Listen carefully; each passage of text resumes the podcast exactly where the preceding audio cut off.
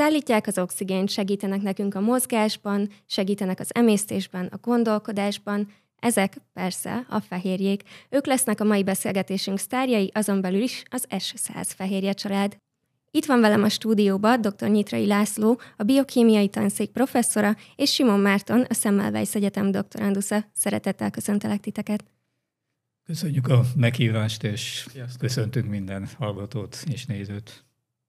A fehérjéket én mindig az élő szervezet építőköveinek hívom, hiszen tényleg, ahogy elkezdtem felsorolni, nagyon sok funkciót látnak el az élő szervezetekben. Csak dióhéjba összefoglalva, hogy aztán lehessen mire építeni a beszélgetésben. Későbbiekben mit kell tudni ezekről az óriás molekulákról, hogyan kell őket elképzelni? Igen, talán kezdem én, mint idősebb. Fehérjék a élet mindenesei, nagyon helyesen mondtad. Én azt mondanám, hogy a, az élet quintessenciája a fehérjék működése. Tehát fehérjék nélkül nincs élet. Sőt, én, én a fehérjéket tekintem a legfontosabb, messze a legfontosabb molekuláknak a élet szempontjából. Ugye már a nevük is ezt jelenti, ugye eredetileg egy görög szó volt proteos, ami annyit jelent, hogy elsődleges. És ugyan amikor ezt a nevet adták, akkor még messze nem tudtuk, hogy a fehérjék milyenek és mit tudnak, de a kémiai összetételük az akkor legbonyolultabb vegyület volt, úgyhogy azért kapták ezt a nevet, de ezek szerint nagyon jó név volt, mert tényleg nem nagyon lehet olyan biológiai jelenséget mondani, ahol a háttérben nem a fehérjék dolgoznak. Akkor adjunk egy ilyen gyors talpalót tényleg, tehát hogy azt már biztos mindenki hallotta, hogy akkor a fehérjék aminosavakból állnak, ebből van 20 féle, feltekerednek, és így ez után érik el ugye a funkciójukat, nagyjából ennyit kell róluk tudni. Igen, ez a bizonyos feltegeredés, amit mondtál, ez egy nagyon fontos dolog. Az információ, hogy milyen fehérjék készüljenek a adott sejt vagy élőlény számára, hogy az a géneinkben van kódolva erről is azért legtöbb középiskolás már tanult. A génekben levő információ az egy digitális információ, ott csak ugyan négyféle betű van, még ahogy mondtad, a aminosavakat betűknek is tekinthetjük, sőt a tankönyvekben egy nagy betűvel rövidítjük a 20 aminosavat. És amikor az információ a DNS-ből átkerül a fehérjébe, ez a riboszómán, ez egy sejtalkotó rész történik, ezt is tanulják a középiskolások, akkor a digitális információ kerül át, azaz a nukleinsavakban található négy betűs sorrend, ott G, A és T és C betűről van szó, átkerül ebbe a 20 betűs aminosav sorrendbe, és akkor keletkezik egy lineáris lánc, mi az a polipeptid lánc, ahogy hívjuk.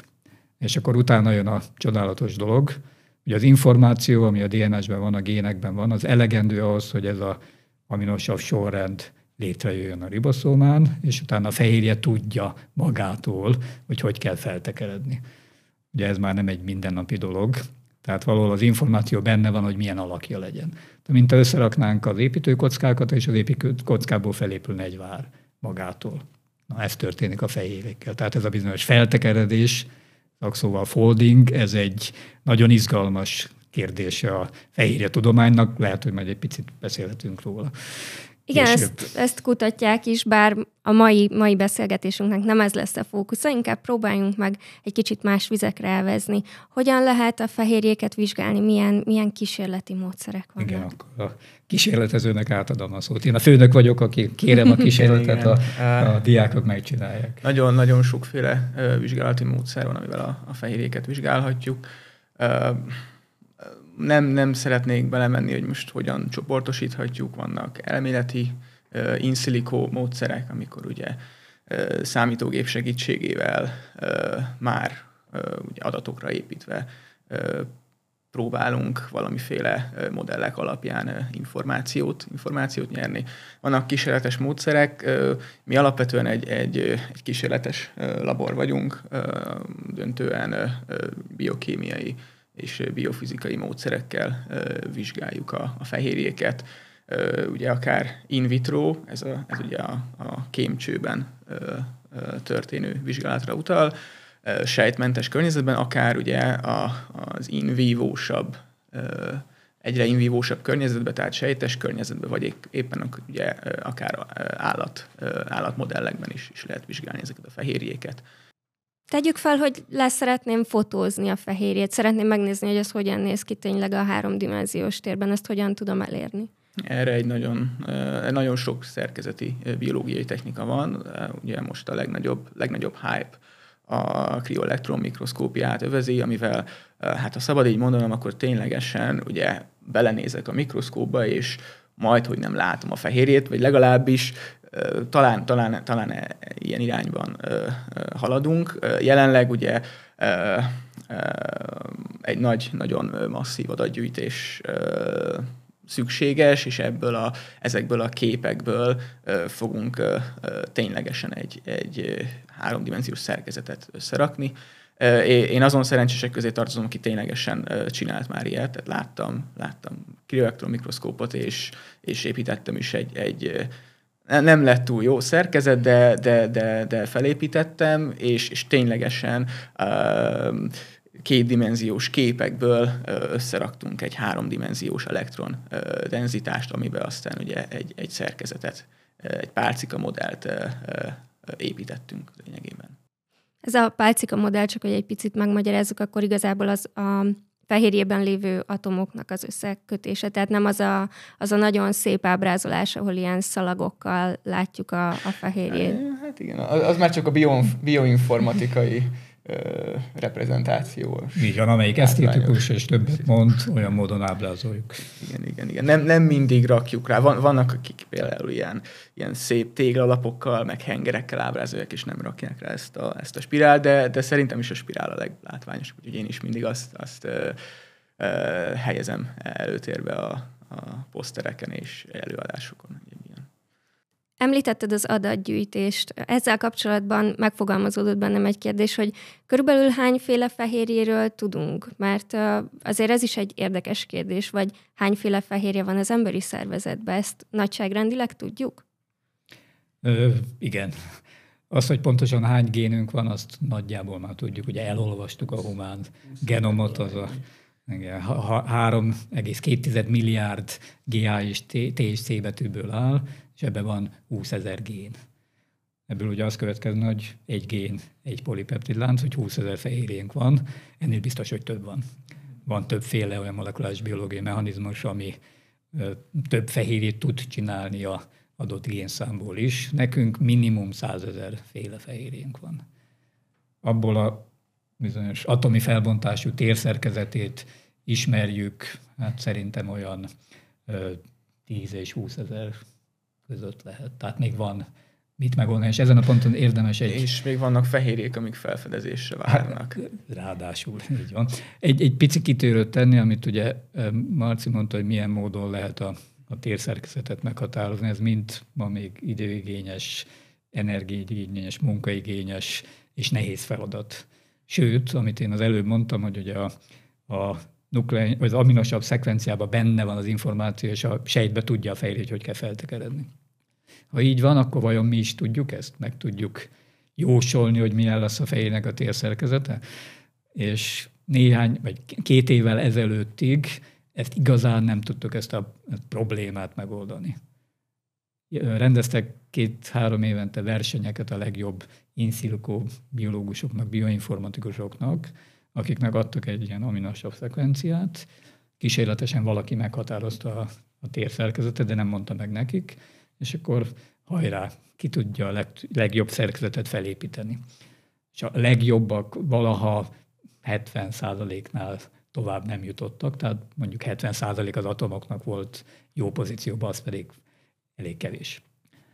És akkor jött valami nagy áttörés, és nyilván mindenki hallott már a mesterséges intelligenciáról, és egy DeepMind nevű szuperkomputerhez csináltak egy programot, AlphaFold-nak hívják, ami megtanulta ezt az információt, ami ezek szerint a természetben benne van, de még nem tudtuk kiszedni, és ő is elindult ezen a versenyen, és ő 99, valahány százalékos pontossággal oldotta meg. Tehát a mesterséges intelligencia már Bár ez megoldja nem, a mi mindig működik sajnos. Hát ez természetesen ilyenkor mindig így van, hogy igen. arra egy fehérje ez tökéletesen működött, ma már minden polipeptidláncból tud építeni térszerkezet ez a, ez a program, de ha kísérletesen ezt mi nem validáljuk, nem igazoljuk, akkor nem biztos, hogy minden úgy van, ahogy azt a kompjúter egyelőre. Igen, hát ez egy nagy hátránya a, a számítási biológiának, hogy, hogy kísérletesen így is úgy is validálni kell.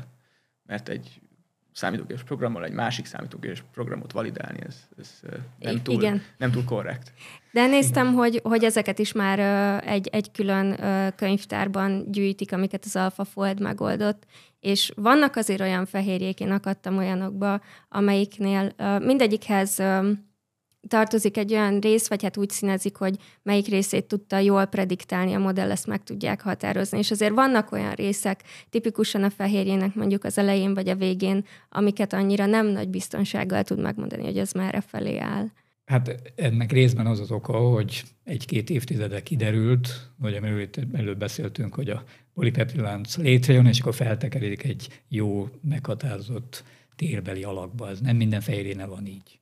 Ma már tudjuk, hogy nagyon sok fehérjének, amikor ott van bent a sejtben, akkor nincsen jól meghatározott térszerkezet. Ezeket úgy hívjuk, hogy szerkezet nélküli fehérjék. Tehát akkor tekeredik a, a polipeptidlánc, mint egy főtt spagetti. Abban az esetben meg természetesen ezek a pillanatnyilag rendelkezésre álló szerkezet meghatározás módszereink nem biztos, hogy eredményre vezetnek, hiszen ott rengetegféle képet kellene egyszerre meghatároznunk, és abból csinálni egy mozit, hogy hogy is Igen. tekeredik ez a lánc. Ezek azok a régiók, amik általában hiányoznak a szerkezetekből, és, és senki sem Így tudja. van, és az eleje, vége a polipeptidlánc nagyon gyakran ilyen, nagyon mozgékony, ahogy tetszik, szerkezet nélküli. Picit haladjunk tovább, mert nem fogunk a, az igazán izgalmas részhez érni, ami a ti kutatási Ez témátok. is izgalmas.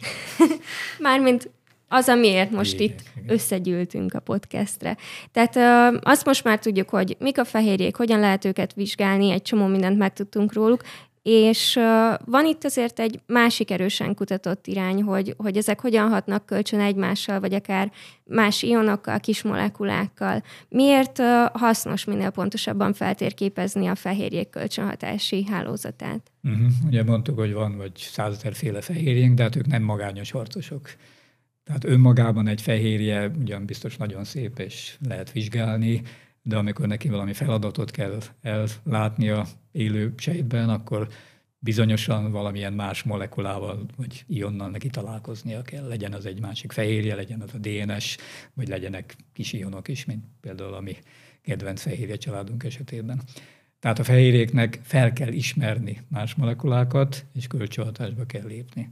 És ez ma igazán ennek a bizonyos kölcsönhatás vizsgálattudománynak úgy, is, úgy hívjuk ezt, hogy interaktomika, amikor a kölcsönhatásokat, interakciókat nem csak egy, egy kölcsönhatás esetében, hanem a összes fehérje esetében szeretnénk megismerni, mert ha ezt megismerjük, akkor tudjuk, hogy hogy kommunikálnak, hogy beszélgetnek a fehérjék, és akkor tudjuk igazán megérteni a, az élő rendszer működését. Ti az S100 fehérje családdal kezdtetek el foglalkozni. Mi teszi őket annyira különlegessé, hogy erre esett a választás? Talán ami, ami a leg ö, különlegesebb az S100 fehérje családban, hogy ö, ugye, ugye nagyon sok kálciumkötő fehérje ö, található. Nem tudom, lehet, hogy előbb a- az S100-akról kéne beszélni, hogy mit is Uh-huh. Tehát, hogy a, az S100 fehérjék, ugye kál- kálciumkötő fehérjék, ennek igazából az a, a makroszkópikus fizi- fiziológiás szerepe, hogy a, kálcium ionnal találkozva az S100 fehérje egy olyan konformáció változáson megy keresztül, hogy a hidrofób régiók, tehát víz taszító régiók, amik eddig a fehérje belsejében voltak eltemetve, ezek a felszínre kerülnek, és ez fehérje-fehérje interakció kialakulására, kialakítására tesz lehetőséget. Tehát lényegében egy ilyen platform, mondhatjuk egy platformnak, ami, ami ö, inter, egy interakciós hálózatot ö, közvetít más ö, fehérjék részére, és, és, és e- e- ennek a hidrofób felszín kibekapcsolásával képes modulálni, változtatni más fehérjéknek a funkcióján. Egy picit, ha közbevághatok, Marcia, egy olyan aspektust szeretnék felhozni, ami a biológiában mindig felmerül, ez az evolúció. Ugye mindenki tudja, hogy a, az élet az elég öregecske már itt a Földön, körülbelül 4 milliárd éves, és az idő alatt azért nagyon sokat változott. Ugye a változás, mivel hogy az információ DNS-ből adódik generációról generációra, ugye valahogy a DNS-ben való változásokban érhető tetten. Ugye, ami múltban történt, azt nagyon nehéz kísérletesen megközelíteni, de amit ma látunk, abból bizonyos dolgokra vissza lehet következtetni. Tehát például az aminosavak szekvenciáját, ha összehasonlítjuk különböző élőlényekbe, akkor meg lehet mondani arról, arról hogy mikor válhattak ők el az evolúció során. Most egy picit az S100 családra visszatérve, a kálciumion a legfontosabb szabályozó ion gyakorlatilag minden magasabb rendű élőlényben, bennünk is. Ugye az izomkontrakcióról mindenki tanult gimnáziumban is, hogy a kálciumionnak fel kell szabadulni az izomba az idegingület hatására, és akkor kontraáll az izom, és még rengeteg dolgot szabályoz a kálciumion.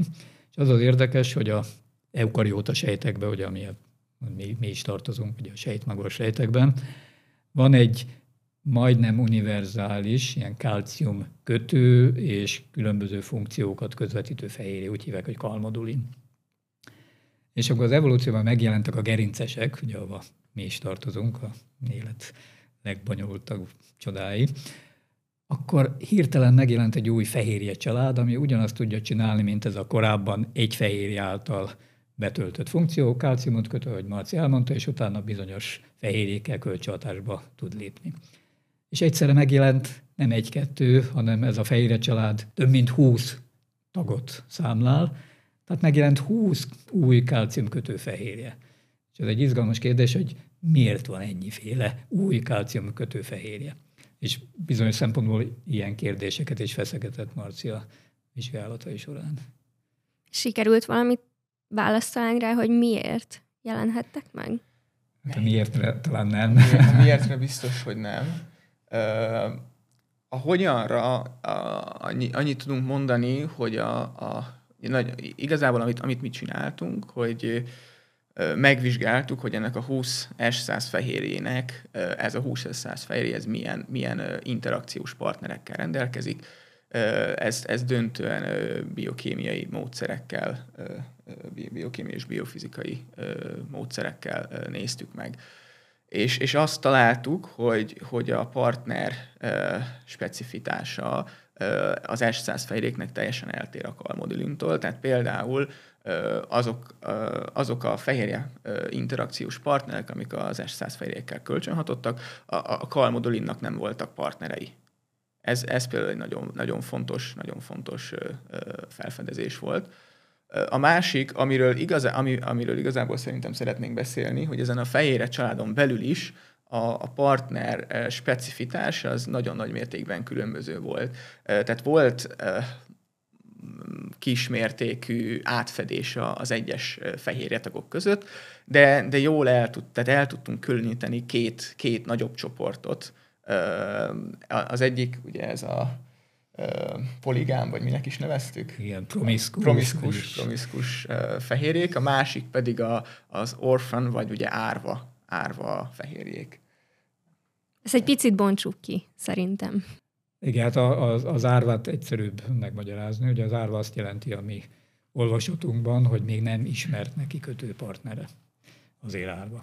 Most ezt ez e, vagy, vagy igaz, igen, ez, ez hogy is. nincs neki, vagy pedig még nem fedezték fel. Ugye a tudományban sosem mondhatjuk, hogy vége van a kutatásnak, és egy negatív dolgot bizonyítani, ez nagyon nehéz. Tehát Általában nem lehet. Általában nem lehet, tehát ezt most csak mi, mi nem találtunk, vagy spekuláltunk róla, hogy vagy tényleg nincs neki, az is izgalmas kérdés, akkor ő nyilván nem azt a feladatot tölti be, amit általában a kálcium kötőfehérjek, hanem például egyszerűen megköti a kálciumot, és akkor a kálciumot pufferolja a sejten belül, ez egy lehetőség. Itt, itt igazából talán érdemes külön választani ugye a két, két munkát itt a, a, a tanár úr felügyelete alatt igazából két jól elkülönülő tanulmányt csináltam. Az egyik az természetes, tehát a, a, a sejtben is előforduló partnereket, rövid peptideket vizsgált, a másik pedig ez az úgynevezett Foldamer könyvtárral szemben vizsgáltam meg, hogy, hogy milyen a, a, a fehérje, az S100-om, ugye ez is egy ilyen divatos elnevezés, a fehérje családnak a, a, a specificitása a, a, ezzel, ezzel a könyvtárral szemben.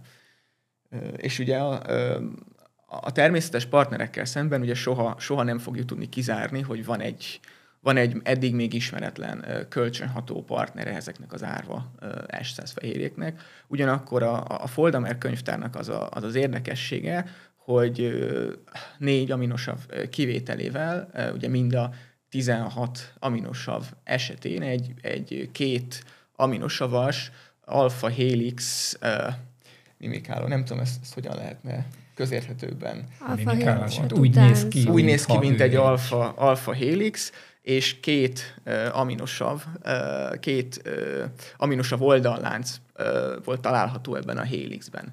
Ez ugye 16x16, az 256 uh, különböző foldamer, és erre az egész könyvtárra nézve meghatároztuk minden egyes S100 fehérjének a, a, az interakciónak a, az erősségét. Tehát ez 5100 20 valahány interakció, ugye ez egy nagyon nagy áteresztő képességű méréssorozat volt, és nagyon, és lelövöm a, lelövöm a poént, azt találtuk, hogy igen, magas korreláció található a két tanulmány között, tehát a natív, a természetben is előforduló partnerek esetén és a Foldamer könyvtár esetén.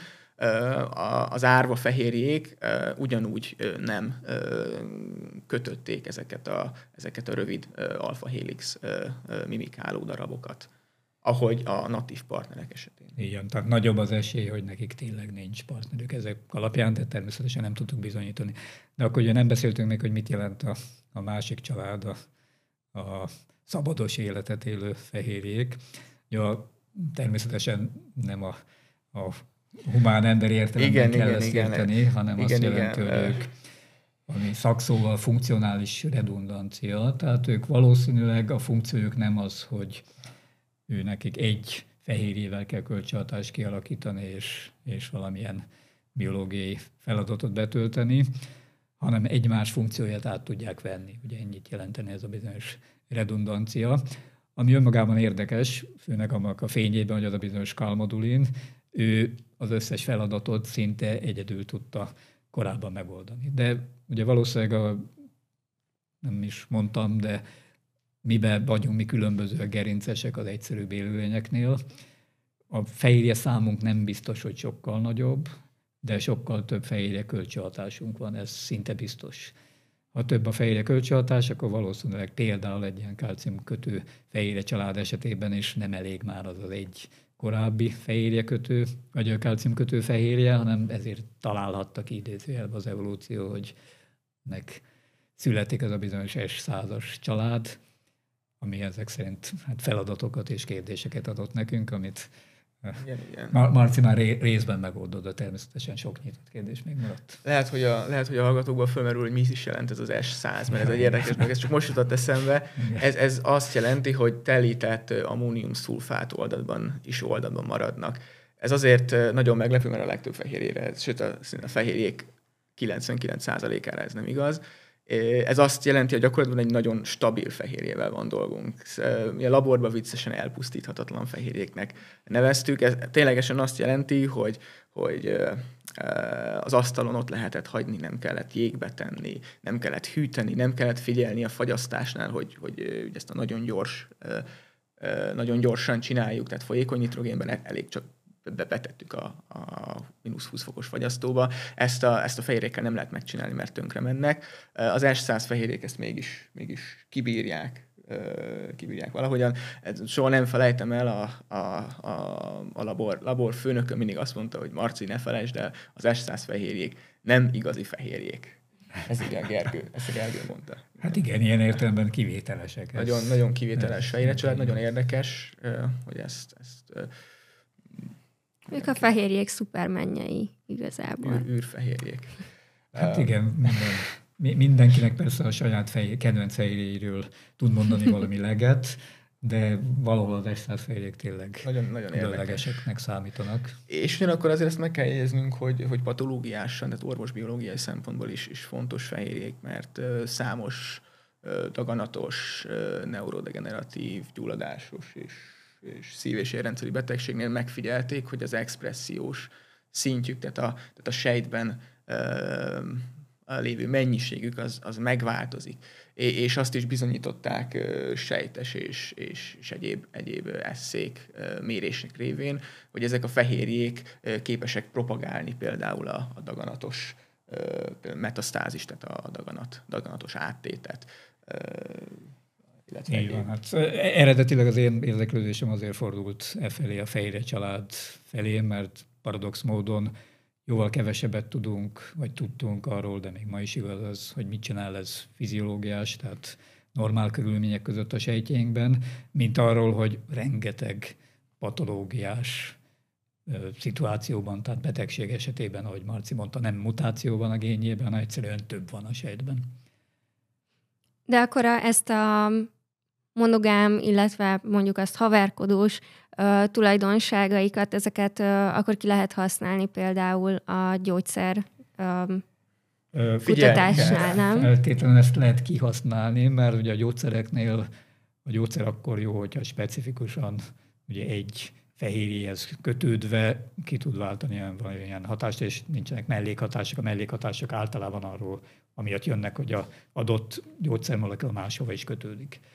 Most a mi esetünkben nyilvánvalóan a legtöbb ilyen száz fehérje ezek szerint egy gyógyszer vagy diagnosztikai célpont is lenne. Természetesen ez nem, nem újdonság, már sok laboratórium elkezdett ezen dolgozni, de nem könnyű őket bevonni a, a gyógyászatba olyan értelemben, hogy fejlesztenek rá gyógyszert. Ennek az egyik oka lehet például ez a bizonyos redundancia.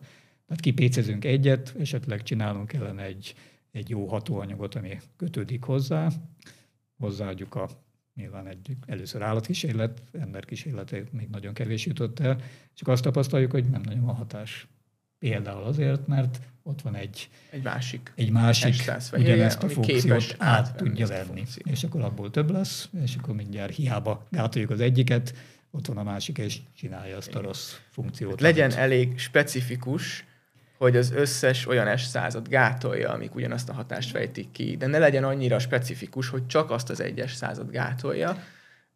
Ez egy, ez egy nagyon, nagyon Mert nehéz. akkor most nem ismert olyan, olyan uh, folyamat, amiben mondjuk uh, egyféle S100 fehérje a családból vesz részt, ami mondjuk ilyen árva fehérje. Ö, Hát az, az árvák semmiképpen, hiszen ott, ott nincs még igazán funkció. Van, van, van, van, van rengeteg, rengeteg tanulmány van az irodalomban, ahol, ahol egy-egy ilyen általunk árvának posztulált S100 fehérje valamit csinál, de, de ugye ezek mind-mind egyrészt ugye nagy áteresztő képességű kísérletsorozatokból származnak, amiket validálni kéne, másrészt pedig a sejtes, a sejtes eszék ilyen szempontból rendkívül megbízhatatlanok, hiszen egy nagyon komplex biológiai rendszert próbálnak egy gyakorlatilag egy, egy két, vagy hát egy bites rendszerre leegyszerűsíteni, egy igen vagy nem, kölcsönhat-e vagy nem. Egy, egy, egy emlős sejtben, ahol van ugye mondtuk, hogy, hogy mennyi, hány és hány interakció, és annak az S100 fejének mennyi interakciós partnere, nagyon nehéz egy egyértelmű választ megfogalmazni. Mi magunk a laborban is próbáltunk sejtes kísérlet, tehát sejtekben bizonyítani ezeket a kölcsönhatásokat. Nem tudom, hogy azóta, azóta sikerült. Hát bizonyos dolgokat meg tudunk csinálni, de nem nincsen olyan könnyen használható mérési eszközünk, ami például egy gyógyszerfejlesztéshez kellene. Tehát a gyógyszerfejlesztés hol tart most? Ugye körülbelül 20 éve kezdték vizsgálni ezt a fehérje családot, már laboromban is 10 éve dolgozunk rajta. Eddig én tudomásom szerint kettő esetében jutott el odáig a kutatás, hogy volt olyan úgynevezett vezető molekula, azaz egy gyógyszerjelölt molekula, aminek a, a klinikai vizsgálatát el tudták kezdeni. Az egyik egy, egy prostatarák ellen gyógyszer lehetett volna, ha sikeresen átmegy a, a különböző fázisokon, valahol a klinikai egy-kettő fázisban megbukott az a molekula. Most is éppen van egy új, ami, és akkor ez még bonyolítja a helyzetet, erről nem is beszélt Marci, hogy ezek a, az S100 fehérjek, ezek homodimerek, az azt jelenti, hogy két azonos polipeptidláncból épülnek fel. A kalmodin például. Szemben a kalmodin, ami ugye egy polipeptidlánc. Ráadásul vannak olyanok, amik egymással is szeretnek igen, ez pár, párba állni, úgy, hogy Sőt, vannak olyan S100 amik ugye nem csak két polipeptidláncból épülnek föl, hanem akár több. Ezeket Ráadásul. ugye homo vagy hetero oligomereknek nevezzük, és ebből ilyen hatalmas akár agregátumok, akár, akár funkcionális oligomerek képződnek. Így van, és ezeket, ez nem is volt a te kutatási Igen. Uh, projektedben benne, de ez is izgalmas, és pont most egy olyan fehérje került ilyen klinikai, vagy fehérje elleni gyógyszer került klinikai kipróbálási stádiumba, ami a 8-9, tehát a SLA 8-9 heterodimer, ami egy, egy ilyen gyulladás jelző fehérje, és egy gyerekkori reumás artritis ellen próbálják bevetni az ellen készült molekulát. És akkor itt térhetünk még arra, hogy mik ezek a foldamer könyvtárak, ugye ha gyógyszerfejlesztés vagy gyógyszertervezésekről beszélünk, ugye akkor nem mindegy, hogy egy fehérjének van-e olyan pontja, ahol meg lehet fogni, el lehet találni valamilyen gyógyszerrel. Ugye amelyeknek vannak zsebeik, például az enzimek, akkor egy picit könnyebb dolga van a gyógyszerfejlesztőnek, de hogyha például fehérje-fehérje kölcsönhatásokat akar megcélozni, amelyik általában mondjuk egy ilyen laposabb felszín, akkor a hagyományos gyógyszertervezés vagy a kis molekulák eh, erre nem nagyon alkalmasak. És akkor jött a képbe ez a bizonyos foldamer eh, ötlet, hogy ezekkel a pici fehérje részeket mimikáló, utánzó kis molekulár részletekkel lehet feltérképezni fehérje felszíneket esetleg, és akkor lehet találni olyan aminosav párokat, ugye mondta Marci, hogy itt összesen két aminosavval célozzuk meg a, a, a fehérjéket, ami esetlegesen elindíthat például egy, egy specifikus molekulatervezést, és ilyen könyvtárakat is nevezzük meg a Szegedi együttműködő partnerünket, Martinak Tamás professzor az Orvos Egyetemről, akik először ilyen Foldemel könyvtárakat kezdtek el csinálni, és magát a módszert is már egy közös munkában ezt teszteltük részben, és annak a folytatása lett Marcinak ez a nem olyan régen megjelent publikáció, aminek az apropóján eljöttünk a podcastba. Hogy kell ezekkel a foldamerekkel való feltérképezést elképzelni? Tehát ezt kísérleti módon csinálod, vagy számítógépes kísérleti, módszerrel? Kísérleti módon. Ezt úgy kell elképzelni, hogy van, hát technikai okokból négy, négy cső, de ez lehetne egy csőben is igazából, az a 256 foldamer, tehát négy csőben van a 64 foldamer, ezeket, és utána ugye az S100 fehérjét egy, egy kis molekuláris címkén keresztül, reverzibilis módon, tehát visszafordítható módon egy felületen, egy gyantán immobilizáljuk, oda kikötjük a, a fehérjét, és utána ugye rá eresztjük, rá, rá cseppentjük ezt a, ezeket a foldamereket tartalmazó oldatot hagyjuk őket inkubálni, és utána valahogy meg, tehát megmérjük, hogy mennyi, mi az, ami, melyik az a része a foldermeknek, ami ugye kikötődött a gyantához, és melyik az a része, ami nem. Erre alapvetően kétféle módszer van, a pull down és a hold up.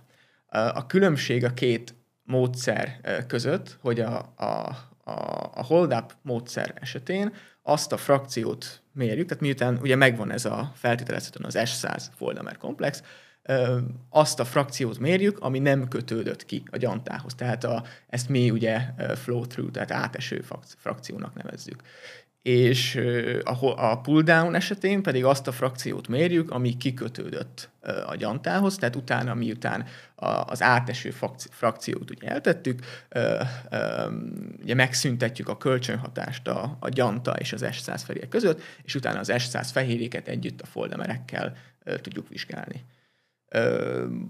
Igen, talán említsük meg, hogy ezt a módszert nem mi találtuk ki, ezt egy két francia csoport találta ki, részben kollaborálunk velük, és először ezt a módszert a, a Marcinak a labor főnöke, mentora alkalmazta nálunk, aki egy fantasztikus, tehetséges doktorandusz volt, hogy hangzón el a neve Gógol Gergőnek hívják.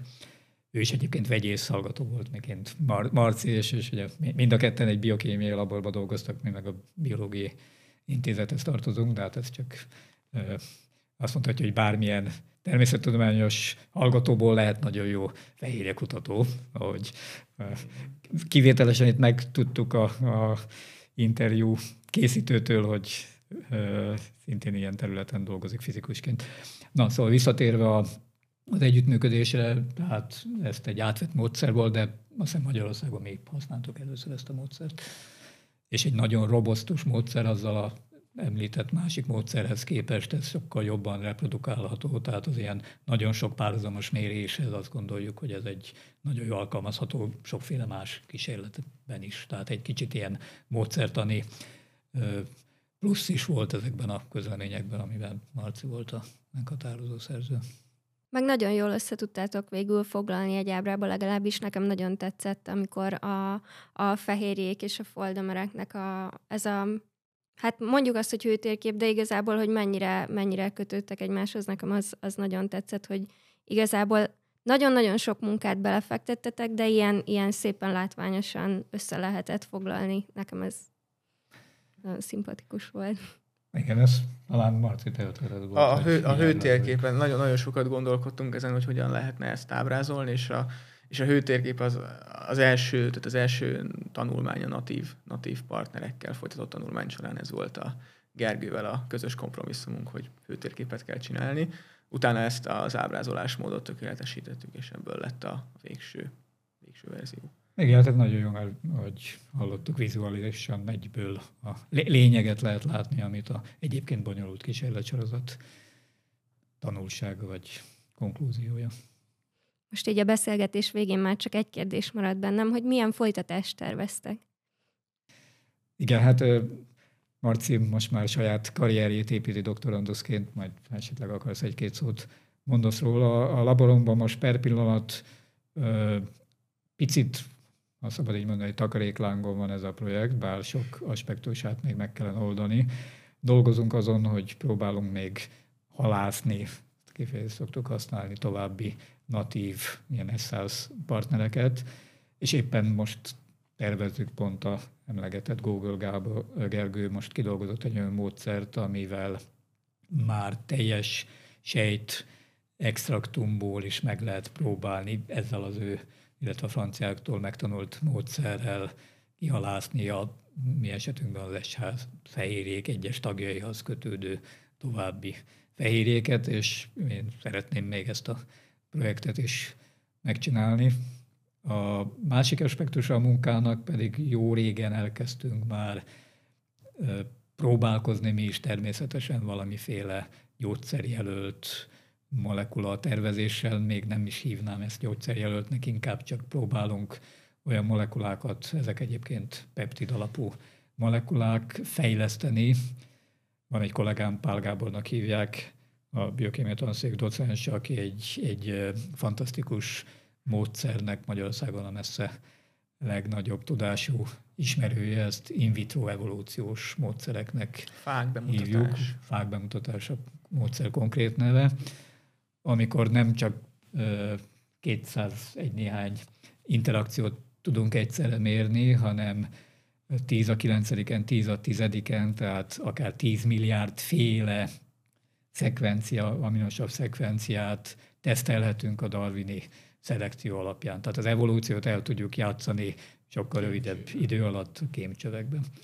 És ezzel a módszere például el lehet érni azt, hogy megtaláljuk azt a, a viszonylag nem túl hosszú peptidet, ami a legnagyobb affinitással, erősséggel és a legspecifikusabban, vagy leg átfedő specifitással kötődik a százakhoz, és azt esetleg tovább lehet vinni, és éppen egy olyan fázisban vagyunk, és hogy... akkor ez alapján, a szekvencia alapján ugye keresni például az árva fehérjék esetén olyan mm-hmm. natív partnereket, ahol ez a szekvencia megjelenik, így egy, hát úgy szólván reverse módon megtalálni. Hát ez az alapkutatás része, a, a, az alkalmazott kutatás felé pedig hát meg lehet próbálni, ha lenne jó ugyebár ezt az emlegettük, hogy sejtes vagy, vagy állatkísérletben olyan modellünk, ahol valamilyen betegségre tudnánk tesztelni ezt a molekulát, hogy valamilyen pozitív hatása van-e, akkor elindulhatna egy gyógyszerfejlesztési irányba. Még mindig gondolkozunk, hogy esetleg ezt a, a in vitro evolúcióval fejlesztett peptidet szabadalmaztatjuk, és akkor esetleg ebből valaha ha pénz is lesz rá, meg szerencsénk is lesz, meg, meg szorgos kéz is lesz, aki ezen dolgozon, akkor esetleg ez tovább mehet ebbe az irányba is. Ez ugye minden molekuláris kutatónak valahol álma, hogy valamilyen ilyen hasznos Transzlációs. hozzon létre. Alkalmazása. Marci, neked mi az álmod, hogyha már itt járunk? De azért te is elég, elég hosszú karrierutat jársz be. Most doktorandusz vagy, tudjuk, hogy én, én is doktorandusz vagyok, ez egy picit ilyen mi lesz utána, ezt nem kérdezem meg, mert én nem szeretem meg, megkapni ezt a kérdést. De te most mind, mind tevékenykedsz. Szoktam, szoktam válaszolni. Jelenleg uh, uh, ioncsatornákkal foglalkozom, ez egy, egy picit, picit más világ. Ugye az s a kis globuláris fehérjékhez képest az ioncsatornák ugye hatalmas membránok, plazmamembránba ágyazódó fehérjék. Jelenleg a, a Szemmelweis Egyetem a, a Csanádi László kutatócsoportjában dolgozom, és a, a CFTR ioncsatorna, tehát a tisztás fibrózis nevű betegséget okozó ioncsatorna szerkezet funkció összefüggéseit vizsgálom röviden. Öm, én, én, én legalábbis most már a, látom a fényt az alagút végén.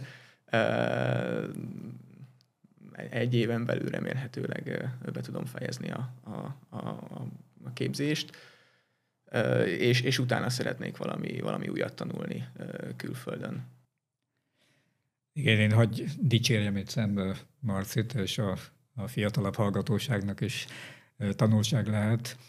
Marci már tényleg kis diákkorától elkezdett dolgozni laborokban, tehát ő MSC hallgató volt, és mire a diplomáját meg, megszerezte, azt hiszem addig hat publikációd volt már, vagy, vagy, vagy még Négy nem jelent meg, ugye, mert ugye ez nem csak idén jelent meg, de a munka igen. már, munka már megtörtént. Munka. Tehát aki, aki szorgalmas, és, és elég sokat dolgozik a laborba, vagy ül a komputer előtt, az már a mesterszakon letehet valamit a tudomány asztalára, és hát akkor nyilván egy nagyon jó doktorandusz laborba tudott elmenni. Marci, és én biztos vagyok benne, hogy ugye a posztdoktori évek jönnek egy egy doktori vagy PHD cím megszerzése után. Marcinak jó esélye vannak ezen a nagyon nehéz területen kutatóvá válni, önálló kutatóvá, amikor azt csináljuk, amit mi szeretnénk, addig eljutni ezer hallgatóból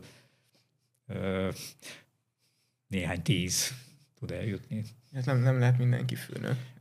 Ha mindenki főnök lenne, akkor... De Mar- Marciból lehet egy nagyon klassz kutatócsoportvezető. Hát sok sikert kívánunk akkor Marcinak, és uh, nektek is az egész kutatócsoportnak a munkáitokhoz, és uh, azt is nagyon szépen köszönjük, hogy eljöttetek, a hallgatóknak pedig üzenem, ahogy elhaladt, ahogy hallottátok itt a beszélgetés során, aki természettudományokkal foglalkozik, az jó eséllyel lehet fehérje kutató is, hogyha szeretnétek, úgyhogy várunk titeket ide az eltére, és következőre, következő alkalommal is találkozzunk ugyanitt, ugyanekkor a következő podcastben. Sziasztok! Köszönjük szépen, hogy itt lehettünk, és én is csak azt tudom mondani, hogy hajrá, tanuljanak, jöjjenek ide az eltére biológusként, vegyészként, fizikus hallgatóként, és lehet belőlük izgalmas témákon dolgozó kutató. Sziasztok! Tudománymenő, gyertek, gyertek az eltére!